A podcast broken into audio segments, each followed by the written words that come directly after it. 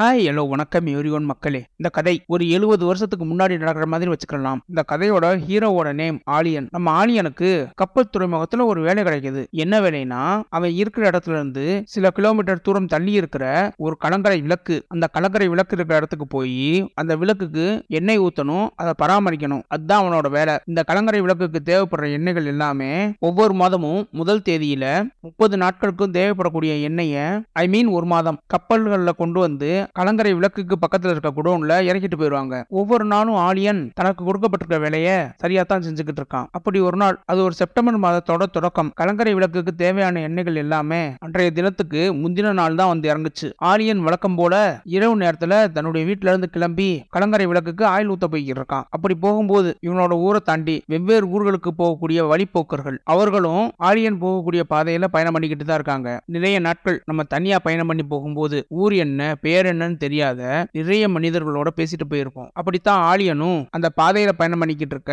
வழிப்போக்கர்களோட பேசிக்கிட்டே வர்றான். அதுல ஒரு வழிப்போக்கர் ஆலியன் கிட்ட பேசுறாரு. என்ன சொன்னாருன்னா இப்போ நான் உங்ககிட்ட பேசிக்கிட்டு வர நேரம் ஊர் போய் சேர்ந்திருப்பேன். இங்க வேலை அதிகமானதுனால நேரமும் அதிகமாயிடுச்சு இந்த இரவு நேர பயணத்துக்கு தேவையான எண்ணெயும் குறைவா தான் இருக்கு. எப்படி ஊர் போய் சேர தெரியலேன்னு அந்த வழிப்போக்கர் ஆலியன் கிட்ட சொன்னாரு. இதை கேட்ட ஆலியன் கலங்கரை விளக்கு ஏற்ற வச்சிருந்த எண்ணெயிலிருந்து கொஞ்சமா எண்ணெய் கொடுத்து உதவி பண்றாரு. இந்த விஷயத்தை கேள்விப்பட்ட மற்ற வழிப்போக்கர்கள். அவர்களும் பயணத்துக்கு தேவையான எண்ணெய் திந்துருச்சுன்னு உதவி கேட்கிறாங்க ஆலியனும் யாருக்குமே மறுக்காம உதவி செய்யறான் இப்படியே நாட்கள் போய்கிட்டே இருக்கு. ஒரு நாள் இரவு நேரம். அன்றைய தினம்.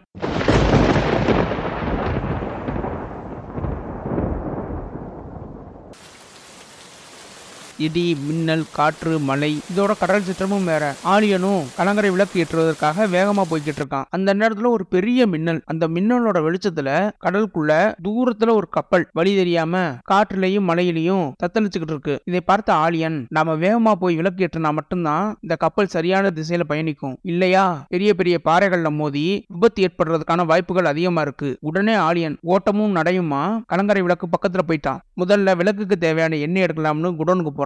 அங்கே என்ன இருக்கக்கூடிய குடோனு திறந்து பார்த்தா எந்த ஒரு பீப்பாயிலையுமே எண்ணெய் இல்லை. அப்புறம் தான் யோசிக்கிறான். ஒரு மாசத்துக்கு தேவையான எண்ணெய் ஒரு தடவை தானே வரும். இனி கப்பல்ல இருந்து எண்ணெய் வர்றதுக்கு இன்னும் பத்து நாள் ஆகுமே. ஐயோ இந்த காற்றுலையும் புயல்லையும் மழையிலையும் என்னைக்கு நான் எங்க போவேன்? இப்படி அவன் யோசிச்சுக்கிட்டே இருக்கும்போது